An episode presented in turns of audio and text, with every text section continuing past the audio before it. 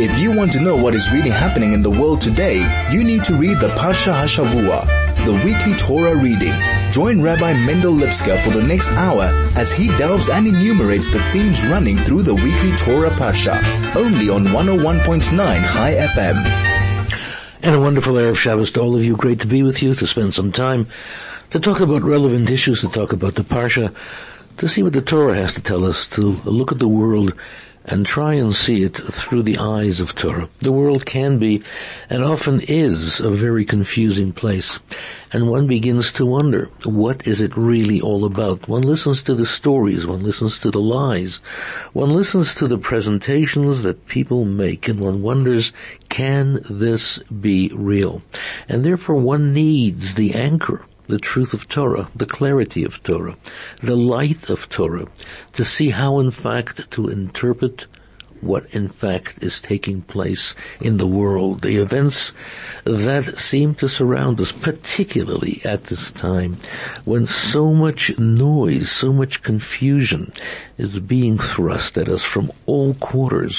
One has to have a degree of clarity and truth in order to make sense of that which is taking place. Tonight is Yutes Kislev, the 19th day of Kislev.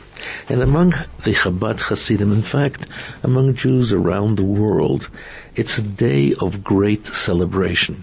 It's a day that the first Chabad Rebbe in 1798 was liberated from Tsarist prison, where he was put into on false charges of treason, can you believe?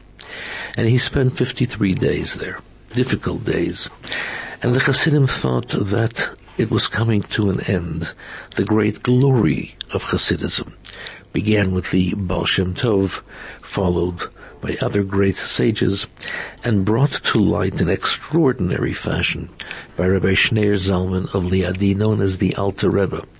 He was the Baal HaTanya, the author of that great classic book, the Tanya, a book that talks to us about the soul, that talks to us about creation, talks to us about God, talks to us about Torah, opens the door, pulls aside the curtains of mysticism, and enables us through logic, through reason, through understanding, to a large degree, understand the ways of God, the concepts of God.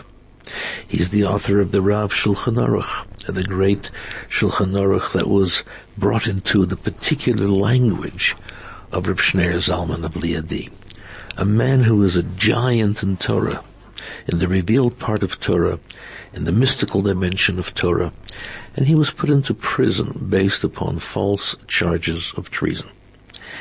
And while in prison, he was interrogated many, many times by people who thought that his behavior was contrary to the laws of the Tsar of Russia. One of the charges that was brought against him is that he was supporting a foreign country, because he had raised large sums of money for the Jews in the Holy Land of Israel. The Jews who then lived in Israel were impoverished, and he had set up a fund called Kol Chabad to help those Jews by sending money on a regular basis in order that they could continue their lives, those who studied, those who simply lived there but had no work. And they said because the country then was under the rule of Turkey, it was a foreign country that was not in good terms with Russia at the time, and therefore this was one of the charges of treason. He explained it was simply a charitable organization helping individuals that were close to him. This went on for quite a bit of time. What was happening? What was happening was not only that this great righteous man was thrown into prison on false charges, but in the heavenly realms there was a tremendous reaction to that which the Alter Rebbe was trying to do. He was trying to bring the realm of Hasidic thought, of mystical thought, into the dimensions of reason. His school of thought, Chabad, which stands for Chokhmah, Bina, and Dat, wisdom, understanding, and knowledge, not only to accept those mystical ideas on faith alone, but to truly understand them with one's mind. And we are told by the Rebbes that this is something which caused extreme concern within the spiritual realms. This was not a time to reveal mysticism. Some spiritual dimensions argued in the higher spiritual courts, and this reflected within the physical world through that which was happening to the Alter Rebbe. But on the 19th of Kislev, he was liberated. And he himself writes, when he came to the passage, he was reciting Tilim, the passage that said, "Pada b'shalom nafshi."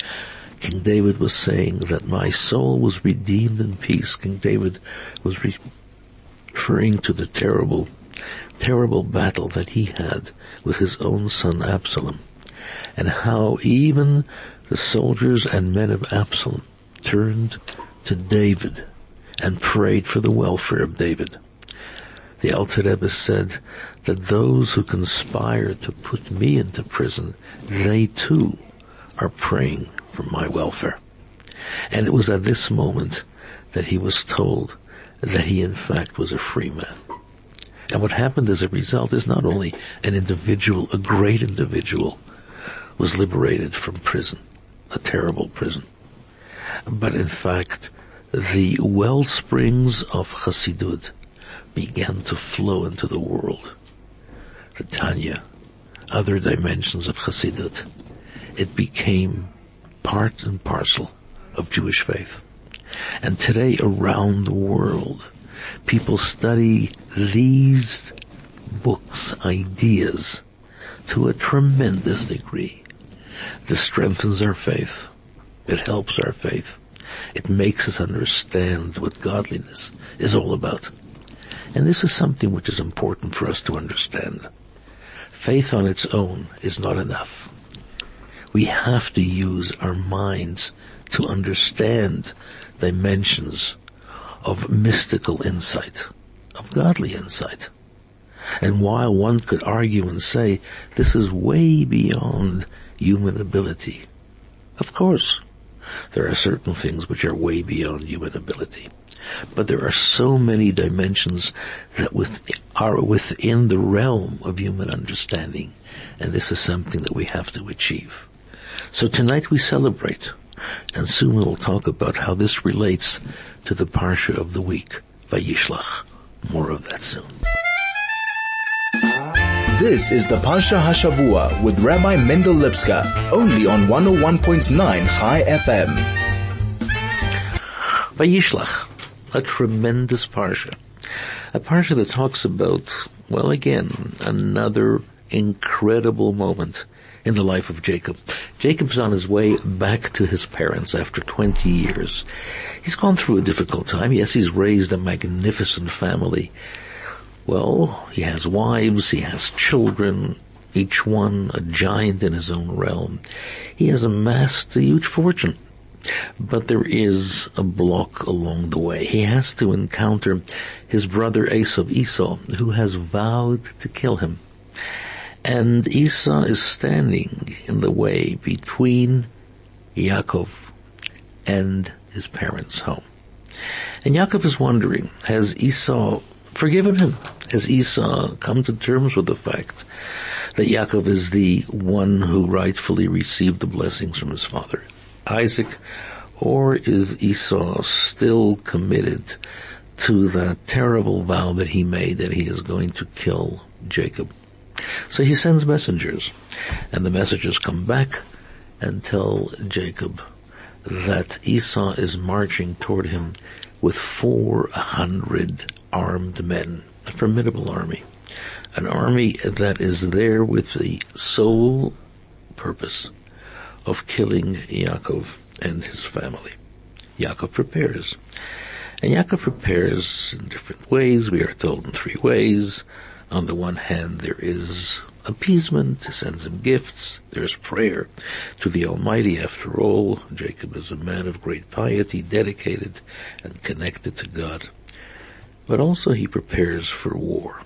He prepares for the possibility of battle.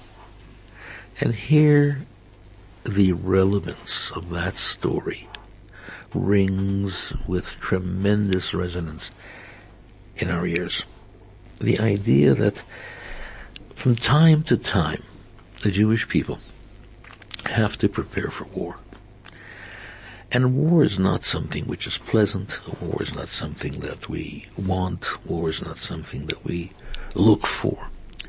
But war is something that from time to time becomes a necessity in order to protect yours, your family, that which is really your own responsibility. And at the beginning of the Parsha, there are two things that stand out, that talk to us in terms of telling us who is Yaakov and how does he prepare for war? What is he thinking? What are the feelings, what are the thoughts that are going through his head at this time? And the pasuk tells us, Vayira Yaakov Ma'od, v'yitzirla. Yaakov was extremely frightened, very frightened. And he was also extremely distressed. Why was he frightened? Well, after all, Esau, a very powerful man, a hunter since a young age, coming toward him with a powerful army of 400 men. Yaakov is traveling with a family, his wives, his children. They're not an army. They've never fought. This is not their way. Of course he's frightened. God forbid to encounter this ferocious army of 400 men. How many of his own, how many of his family, God forbid, will fall in that encounter? And this is why he is very frightened. But he's also extremely distressed. And the distress is, in fact, far more acute than the fear that he feels. What is he distressed about? He's distressed, tell us our holy commentaries, that he might have to take the lives of others, of his enemy. And this causes him far greater pain than the knowledge that he might lose some of his own. Can you imagine? Jacob is marching toward his brother. His brother has vowed to kill him. His brother is marching toward him with 400 armed men. Yaakov is not a soldier. Yaakov has never fought in an army. Yaakov is traveling with his family. 12 sons, a daughter, his wives, his herds, his flocks. Chances are this could be a brutal, bloody battle. Of course he's frightened. But what distresses Yaakov most of all is that he might have to take the life of an enemy. Because this is who Yaakov is. Yaakov cherishes life. Not only his own and those close to him. He cherishes the life of everyone. Because life is precious. And therefore, even the life of his enemy that he might have to take is something which distresses him.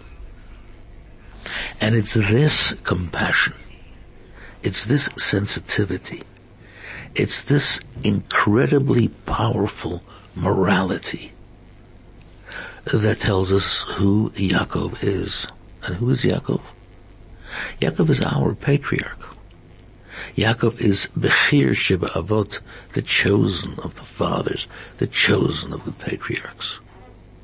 Yaakov is the one who establishes the tribes. In fact, the Jewish people are called B'nai Yisrael, the children of Israel, the second name of Jacob. Yaakov is the one who in fact gives each and every one of his children throughout the ages a legacy of this type of compassion, of mercy, of concern, of recognizing how precious life is. And even when going into battle against a people who are dedicated to kill you, you are extremely distressed at the possibility that you might have to take their life. This is who Jacob is. And this is what he teaches his children. And this is what his children become. People who, even when they have to go into battle, and they did often throughout history, and they do today as we know, this is part of our legacy. The distress that we experience and we feel when we think that we have to take the life of another.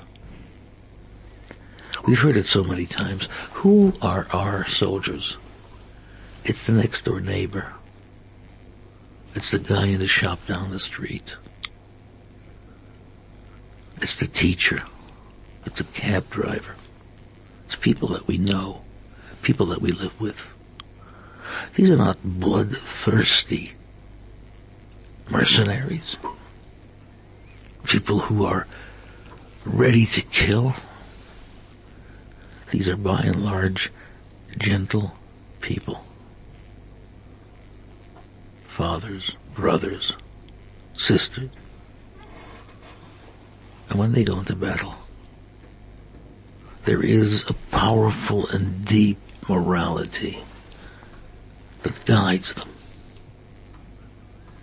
A powerful and deep compassion that drives them. And this is something that the world doesn't understand. This is the Parsha of Vayishlach that the world has to learn. And this is the Parsha of Vayishlach that we as Jews have to pronounce with extraordinary volume to tell the world this is who we are. And this is the clarity of Torah. This is the light of Torah. And this is why the noise that comes out of the media, that comes out of the televisions, that comes out of the radios, that comes out of the newspapers, the noise and the lies have to be deadened by simply reading this passage. Vayira Yaakov Ma'od, Yaakov was very frightened that he or those whom he loved might die in this bloody clash. But more so, v'yitzirla, he was incredibly distressed that he might have to take the life of even his enemy. Because this is who Jacob is, and this is what he teaches his children. That's the first lesson we learn in Jacob's preparation for battle. And then we learn something else. He says a prayer to God. And what does he say in that prayer? Of course he turns to God, asks for help. But he says, Katonti mikol hachasadim. God, I've become humble as a result of all the kindness and compassion and goodness that you've given me. Whenever God showers one with goodness and with kindness and with blessing, the result has to be a sense of tremendous humility in the presence of God. Yaakov says, you've shown me so much compassion. When I came penniless to the house of Lavan, and he constantly tricked me, and you blessed me and you guided me, and you enabled me to build this magnificent family. And you showered me with this incredible wealth. and you allowed me to retain my beautiful identity, that even though I lived in the house of love and a society that was corrupt, I retained the precious teachings of my father and mother. Katonti. He says, I am humbled by all of that. What is Yaakov telling us? An incredible lesson of how to understand appreciation. You know, last weekend, America, other parts of the world as well, celebrated an interesting holiday called Thanksgiving. And one of the things people do on Thanksgiving in America is they sit around the table and everybody talks about something that they are thankful for. Do we do that enough? We live in a world where kids, young people, feel entitled. And parents throw things at their children, give things to their children, whether they deserve it or not. And they think this is the way they're going to earn love from their children, but they don't. We have to understand what Thanksgiving and appreciation is really all about. You know, one would think that at this moment, Yaakov would say, listen, God, I've done the right thing all the time. I've been loyal. I've fulfilled all the commandments. I lived a life of decency, morality. You must help me now. No. That's not what Yaakov says. Yaakov says, Katanti, I feel humbled. I feel that I don't deserve anything more. And it's in this humility that he places his destiny, his future, his hope in the hands of God. More of that. This is the Parsha Hashavua with Rabbi Mendel Lipskar, only on 101.9 Chai FM.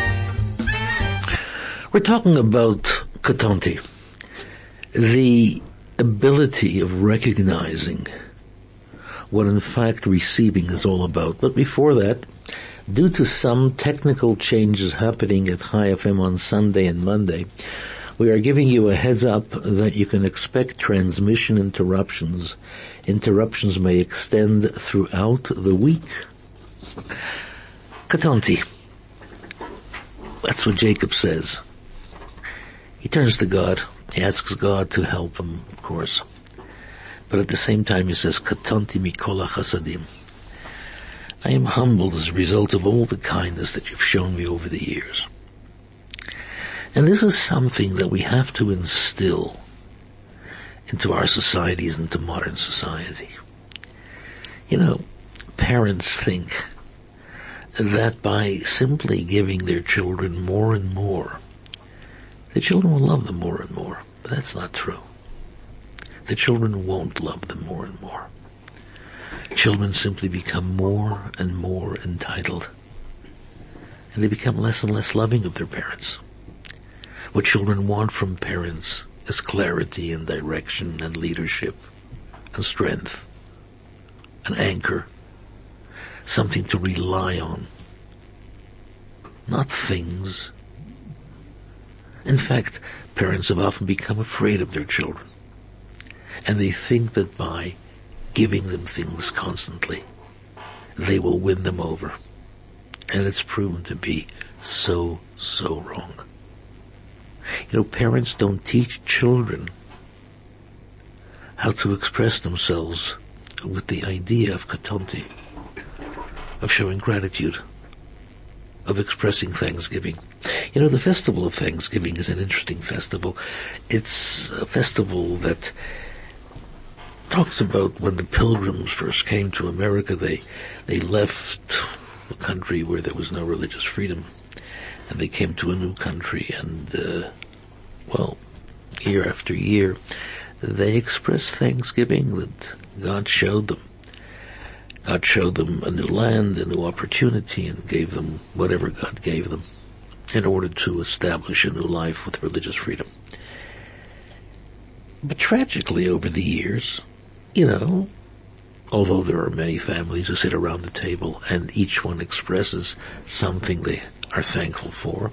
And there are so many that sit around the table eating their turkey, and they say they have nothing to say. They have really nothing to be thankful for.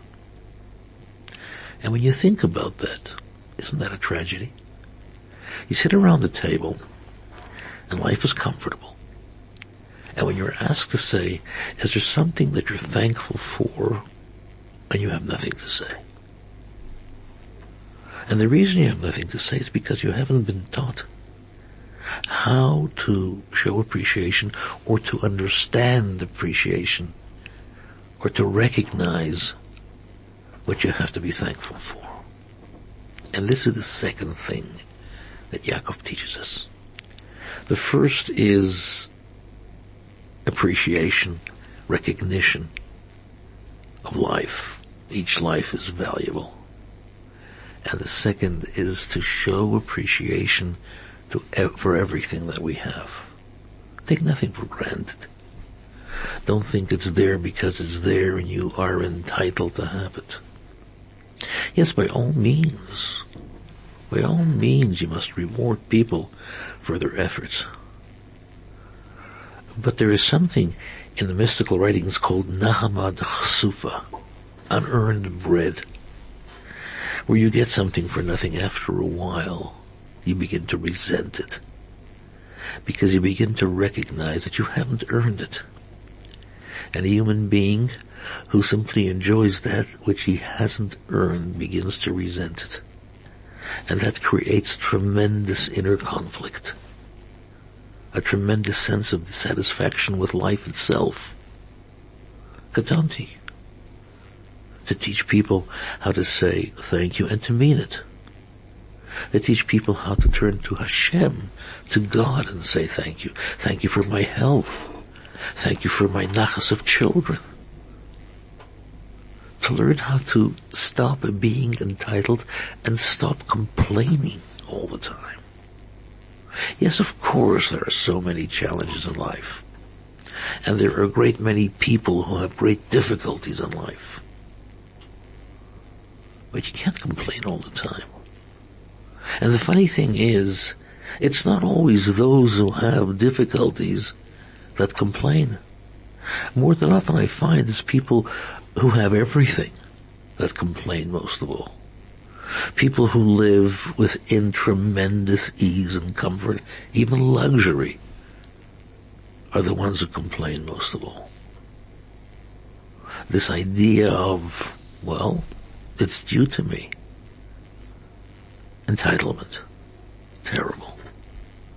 One has to understand that God created us with hearts, with minds, with abilities, with talents. We have to use them. We have to develop them. We have to grow. As mentioned at the early part of the show, Yutes Kislev, a festival of liberation. Liberation means you become free, not to do nothing, but to take on greater responsibility, to work harder at life, to work harder at helping someone else, to work harder at creating a better society. That's what liberation is all about. Liberation isn't sitting back and doing nothing and simply enjoying the fruits of whatever it is that you're enjoying. That's not liberation. That's a greater restriction of life.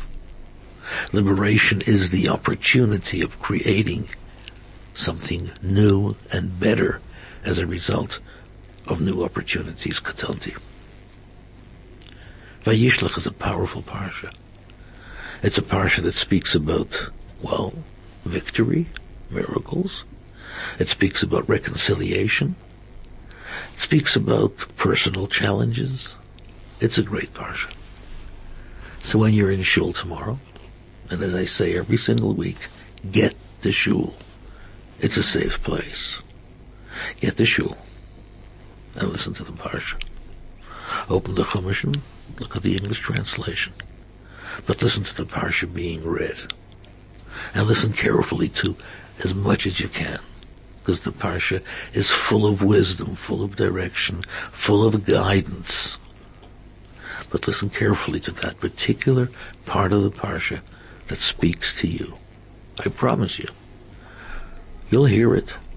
And when you hear it, you'll be filled with an inner joy, with an inner purpose. So listen to it carefully. Vayishlach is an incredible Parsha. Yaakov meets great challenges, great victories, great moments of liberation. It's a Shabbos of great festivity. Use the Shabbos well. Good Shabbos.